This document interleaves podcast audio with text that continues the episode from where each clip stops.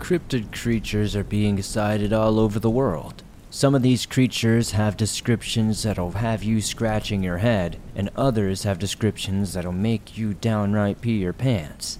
Welcome back to the swamp, my friends, and welcome if you're new. Today I'm going to be sharing some creepy and allegedly true cryptid encounter horror stories that'll freak you out.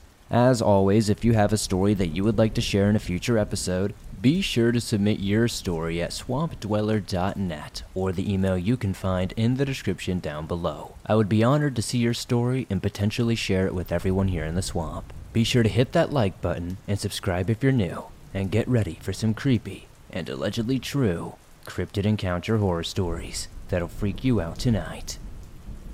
Hey everyone, real quick, I want to talk about Chilling, the awesome horror app I'm partnered with. In case you haven't heard, every week I have new stories released over on the Chilling app. There are now over 1,000 stories on Chilling with a bunch of other YouTube narrators and professionals to choose from. On Chilling, you can do things you'll never be able to do on YouTube. Choose from over a thousand individual stories that are sorted into curated playlists or ones you can create yourself. On Chilling, we give you so much flexibility to listen the way you want. This includes a Chilling game changing feature, our ambient menu. You can change the background sounds to stories that fit your mood at will without interrupting the story at all. There have been a number of awesome updates to Chilling, such as the ability to download stories for offline listening and the new social feature. You can now discuss your favorite stories with other users and friends in the comment section. We are just getting started. Not only are we adding hours of new content every week, but original video content is also in the works. Chilling is evolving into a must have for all horror lovers. Please go start your free trial over on Chilling and check out my personal playlist there. This month, Chilling is also giving away another PS5 bundle. Just leave a review on Google Play or the App Store letting us know what you think. Click the link in the description for more details on how to enter.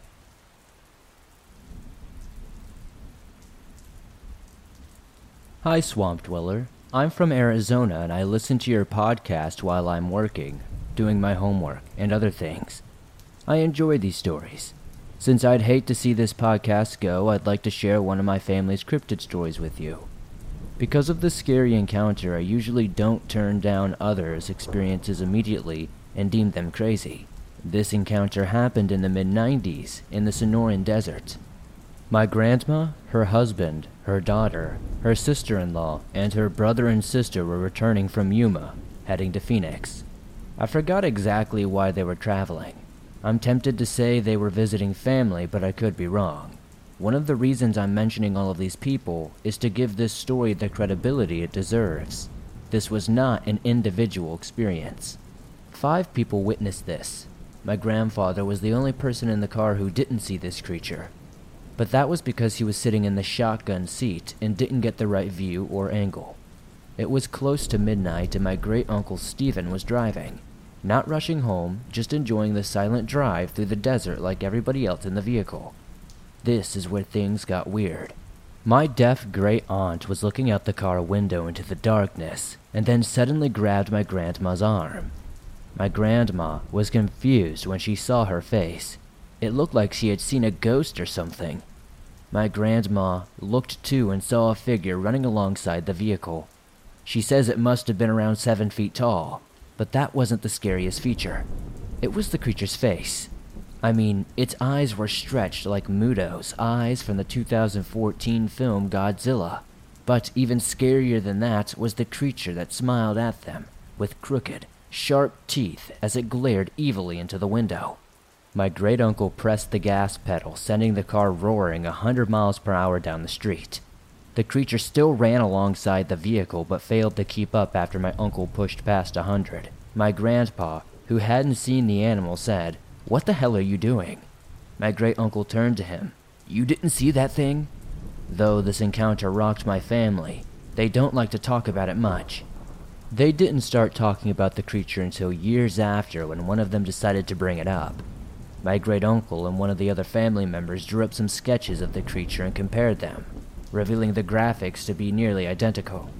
Which was weird because they sent the pictures to each other and hadn't seen the person's picture before. My grandma drew up a sketch for me to see. It looked genuinely evil as the others had described it. Even though they don't like these types of movies, my family watched The Predator because the creature in the film resembled the beast they had seen that chilling night. My grandma remembers watching it and says that was what it looked like. I remember the sketch looking very similar as well. So, the question remains what exactly was this creature? I have no idea. My family deemed it a chupacabra since it somewhat corresponds with a chupacabra's profile. But I saw some problems with it. Chupacabras have never been reported this large before in any part of the world, usually topping off at 4 or 5 feet tops, and are known to have spikes on their back, unlike the creature my family encountered, which had somewhat of dreadlocks dangling on the back of its grotesque head. I think it's some evil spirit or something concerning Native American witchcraft, like skinwalkers or something of the like. But I do not know exactly what it is. Yet, this story sticks with me even until this day, reminding me of my distant Native American heritage.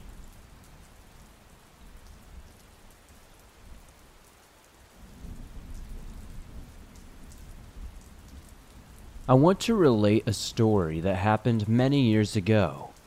My mother experienced this when she was a young girl. Note, she was the youngest of all eight children. I am now 59 years old, and this was told to me when I was 15 or 16 by my mother about strange happenings when she was 10 or 11.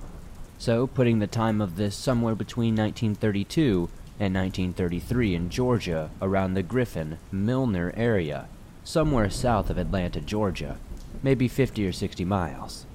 I want to tell this story from her perspective, as she talked to me around 1978 or 1979. To frame the story and how the conversation came about, I will begin with my dad.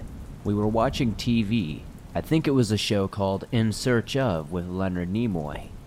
My mother, in most cases, scoffed at such shows and idea and hated the fact that I loved sci fi and horror movies. Creature from the Black Lagoon is my favorite. My father and I were avid hunters and outdoorsmen. She was always scoffing or making some sort of grunt of disapproval when we watched those shows. She would say something funny like, Does Bigfoot got your tongue? One night, though, as we were making these jokes, she just sat there. She didn't say much for a minute before she started to tell us both a story. My dad, my brothers, and some of my dad's friends went hunting one night for raccoons and possums. When hunting at night, we always carried lanterns on poles from 12 to 15 feet long and had dogs accompany us. They all left just after supper, so all of us girls decided to sit on the house's front porch and enjoy the evening air. We sat there for a long time just gossiping about stuff, laughing and looking out at the field across the road in front of the house towards the creek. Note, this property is 80 plus acres with a highway running north and south dividing it into two parts. One piece was about 10 or 12 acres. The house was on the west side of the road, and the rest of the land was on the east side and was used for farming except for the small tree line with a creek bottom, about 8 or 10 acres behind the creek cleared to farm.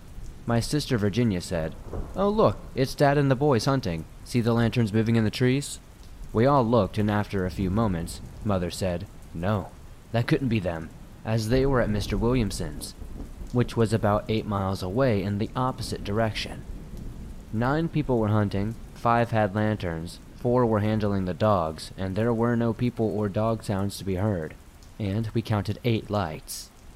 My mom and older sister noticed the light was not a yellowish lantern color, but a blue color, and we all saw them moving from south to north and bobbing up and down, acting very strange. The light floated about in the trees for 20 to 30 minutes, still moving north, but no sounds could be heard, and even the bugs were quiet. After that, they started to move west, but not directly towards our house. My mom told everyone to get inside the house. She and my oldest sister Irina were going to run up the road north to our aunt and uncle's home, about a mile or a mile and a half away. I was young and scared and did not want my mom and sister to have to leave us home. My mom and sister got about 50 feet from the house. I went out the door running after them. My mom was mad but took me in tow, and off we went. The road had trees on both sides after clearing the field area, and my aunt's house was about a small four bedroom home sitting about 75 to 100 feet off the road. We lost sight of the light since we got into the trees, but on my mom's side, she thought the light looked like it was moving in my aunt's house's direction. When we got close enough to see my aunt's house, the lights were floating all around, and no light could be seen inside of it. The floating light looks about two times the size of a basketball. My mom ran to their house and banged on the door, but no one answered immediately. The light continued to float around the house but moved off a little bit. My sister and I are now across the road and hiding on the edge of the trees near the mailbox. I saw my mom talking to her sister but could not hear what was being said. My aunt closed her door and my mom walked back out to us, and we started to make our way back home. My mom was scared but trying not to show it. After we got 500 or 600 feet away from their house, we saw four of the lights were now following us. I got scared and started crying, and my mom told my oldest sister and me to run back to our house as fast as we could. We took off and soon realized our mom was not behind us once we got to the walkway to our house. We started to yell for her, and after what we thought was forever, she appeared from behind the trees, walking as fast as she could. She was older, and after eight kids, not as spry as she used to be. When she saw us standing in the road, she yelled at us to get in the house now. The floating lights were behind her by about 10 feet and did not come past the trees after my mom went out of the tree line. After about five more minutes, my mom came inside. She locked the door tight, and then went to the back door and did the same. She told all of us to stay in the big room and be quiet. All of this occurred from about 8:30 to 10:30. When my mom returned to the house, our dad got back between 12:30 and 1 a.m., and we all screamed when he tried to open the door and it had been bolted shut, something that didn't happen very often in the middle of nowhere, Georgia in the 1930s. He was a little upset that the door was closed and they caught no game that entire night because the woods seemed too quiet and the dogs were acting spooked all night. My mom quickly took him to the kitchen and told him what was going on. As we were speaking to our brothers at the same time, but they were laughing at us. When my dad returned to the room, he, he told them to shut up sharply and be quiet. He then took my four brothers and took them to the porch and told two to remain there and the two oldest to come with him. They went to my aunt's house back up the road. They were still all armed with shotguns and rifles. After about two hours, they came back to our house. He told everyone we needed to be very alert for the next several weeks and stay out of the woods unless one of the boys was with us with a gun, and only during the day. No one was to go out to the woods at night time at all until it was told that it was okay. He said that the appearance of the haint lights would mean that the woolly boogers would be about. I asked him what he meant by woolly boogers, and he replied, saying they were tall, hairy men. They were like people, but they weren't people. My dad and mom recalled a time in the early 1900s when the haint lights showed up in the area close to where we were currently living, and woolly boogers had been seen killing livestock and attempting to get into people's homes during the night for several weeks after. For several weeks, my dad and brothers took turns standing guard on the front porch at night, and it was not until just before Thanksgiving that they stopped doing this whole thing that started in the spring. But a few weeks after the light appeared around their house up the road, my uncle died suddenly. Many people in the area blamed the Haint lights for his death as he was just a little older than my dad at the time, so not much older than his late 40s. That's where she stopped her story.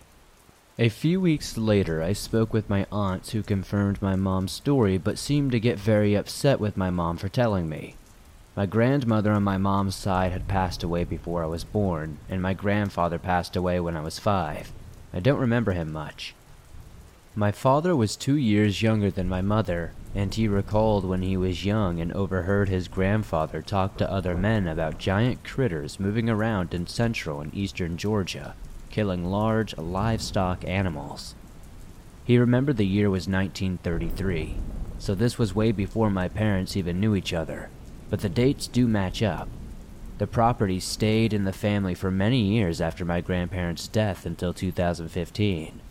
Though it was not farmed anymore after about 1959, it had grown back with woods, so many of the relatives and I hunt on it from time to time over the years, from about the early 70s until it was sold.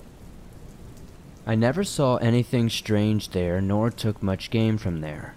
Still, a couple of my cousins called other family members and myself one year in the spring of turkey season in 2008 to ask if any of us had been walking through the property with blue colored lights at night as they were camping on the property at the time.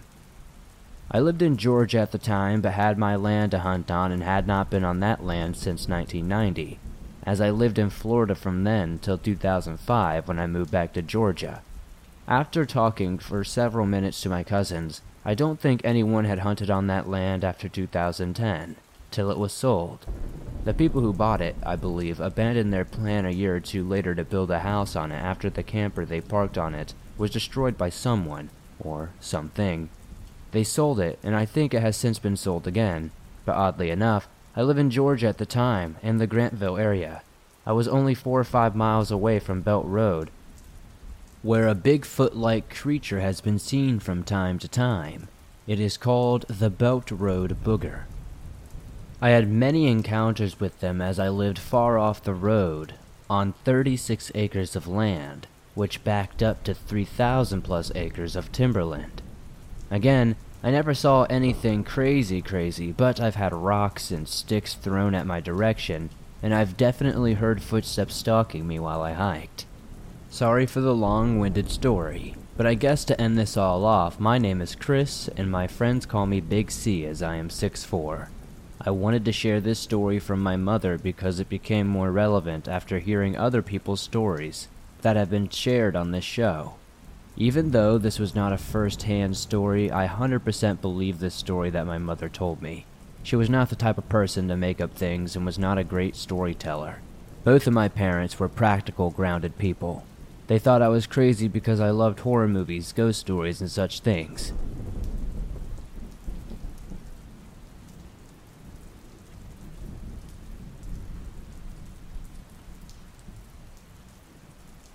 I'm a teenage country boy from Louisiana.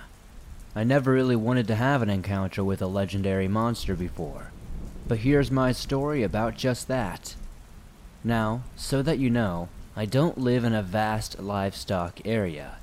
Some people in my family that live 15 minutes away own farm animals, but no one in my neighborhood owns animals other than dogs and cats. That's what makes me think this is a new type of cryptid, potentially. Or at least, I think so. About two years ago, my neighbor, who only lives a couple of hundred yards away from my family and me, told my dad that he had heard something screaming in the ditch in front of his house the night before. He nearly fainted when he went out there to see what it was. He said he saw a massive, dog like creature that looked like a cross between a Great Dane and a coyote. It was eating what looked like to be a big, fat cat. It looked at him with piercing red eyes and showed all of its bloody teeth. Even though it never went to attack him, they stood there for a few minutes, just staring each other down. Finally, he ran back into the house and grabbed his shotgun. When he returned to the ditch, nothing was left but a pool of blood. Somehow, my family and I never heard any of it. It didn't seem so strange at first, just an exciting story to talk about around my dad's friends. His best friend told him countless Bigfoot stories I know are mostly just BS. But I love hearing them because they give me something to think about when I'm bored.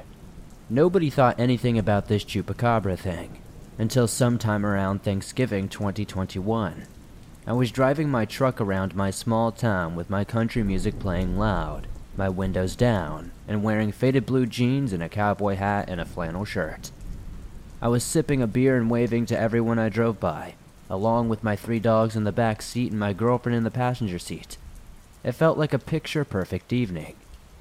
Even when we drove by a few dead squirrels, skunks, raccoons, armadillos, possums, and coyotes, it felt somewhat normal to see roadkill and hear the dogs howl and bark at the smell of blood.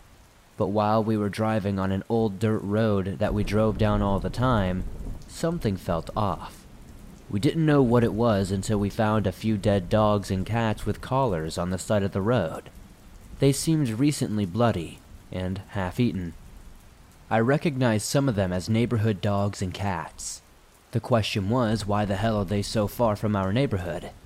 Five miles from home. Suddenly, the dogs in the back seat got nervous. They were trying to hide on the floorboards, So that you know, these dogs don't get scared easily. A hound dog named Coulter, a pit bull named Peach, and a rat terrier named Jack. My girlfriend, nor have I, ever seen them act this way before. Then we suddenly heard a loud whoop, like a coyote. I think coyotes killed these poor things, my girlfriend said. That still doesn't explain how they got out here, almost all at once. One coyote couldn't hold but maybe one or two small cats or dogs, I told her. Then another loud whoop pierced the air, and another, and another. Soon, we heard howls. All right, let's get out of here, I spoke. If coyotes are out here, we need to kill them so they don't come back for more pets, my girlfriend told me. I agreed against my better judgment. We didn't have our guns, so I drove home to get them. We left the dogs at home, fearing these coyotes might carry them off. Our moms were against us going out coyote hunting at night, but our dads felt like we were almost adults, so they encouraged us to go if we had our guns. After nearly an hour, our moms finally agreed, but my girl's big brother said he was coming with us anyway. I armed myself with a lever action rifle, an Iver Johnson 22 pistol, and a buck knife.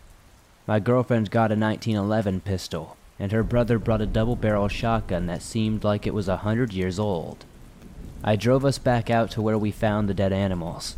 Keep in mind, it was almost 10 at night, so we got our flashlights and guns and were ready to shoot up some coyotes. But all the dead animals were gone. Nothing but small spots of blood remained. Coyotes must have carried them off. My girl's brother said quietly. At this point, the coward side of me started to show, even though I'm the most armed. So I got on my knees and began to pray. I was asking God to protect us. We searched the dark woods for a half an hour until we decided to give up and go home. Until we heard an ear piercing howl, and a dog like figure began running at us. But it was so much bigger than a Great Dane. It looked like a damn bear. I yelled out, Bear! and I shot my rifle. But I missed, and it lunged at my girl. She got out of the way in time and put three rounds into the thing's side, but it got up and started running away. Her brother shot at it with both shells in his shotgun and hit it in the foot. My girlfriend looked at me and asked, Did you see that thing? I said, Yeah, that was no coyote. It was so big, it had huge red eyes, just like your neighbor said, she spoke suddenly when we heard a loud howling. It sounded like 16 or 20 of those things were out there. My girl's brother reloaded his gun and said, We better get the heck out of here. So we got in my truck and we drove 60 miles an hour for who knows how long straight to get out of there on those dirt roads. Thankfully, we didn't run out of gas or wreck. I went fast for a long time because I didn't want those chupacabra things or whatever they were to follow us home. I don't know what those monsters were, but I believe there's some sort of chupacabra as I mentioned, they seemed much more significant than chupacabras I've ever heard of, though.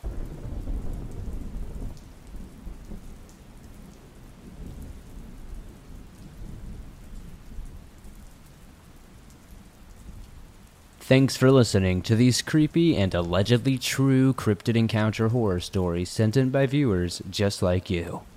I don't know about you guys, but haint lights, Bigfoot type creatures, chupacabras, and mass I don't know what I would do, but I would definitely run the opposite way and never look back. If you enjoyed these stories, please be sure to hit that like button as it helps me out a ton. The more likes this episode gets, the more YouTube promotes it in the algorithm, and that helps the channel grow. If you're listening to this on Apple Podcast or Spotify, please be sure to give this a 5-star rating over there as it helps me grow on that end, and it's very much appreciated. I'd love to know in the comments down below what story tonight was your favorite. It helps me pick better ones in the future, and it's nice to know which ones you're enjoying. If you have a story that you would like to share in a future episode, be sure to submit your story at swampdweller.net or the email you can find in the description down below. I would love to share your story with everyone here in the swamp. It's stories like yours that help keep this show going on a daily basis. If you're on the go but don't have YouTube Premium, but still want to download your favorite Swamp Dweller scary stories and listen to them no matter where you are, you can download them absolutely free from Spotify to Apple Podcast, Stitcher Radio, and just about anywhere else you find your favorite podcast online. If you'd like to support the swamp outside of that, why not check out the merch store? I've got t shirts, hoodies, and more. I'd love to see you guys wearing some cool swamp threads. Why not come join us over on Twitch? We stream horror games. Currently, we're playing The Quarry. I'm live every Tuesday and Thursday nights for about four hours, sometimes even longer. Be sure to hit the link in the description to join us. Don't forget to join me as well over on Instagram, Twitter, and Facebook so you don't miss behind the scenes and updates over there outside of the whole YouTube world. Thank you guys, as always, for supporting the swamp the way you do. I couldn't do this on a daily basis without all of you. I'll see you all soon with another creepy episode.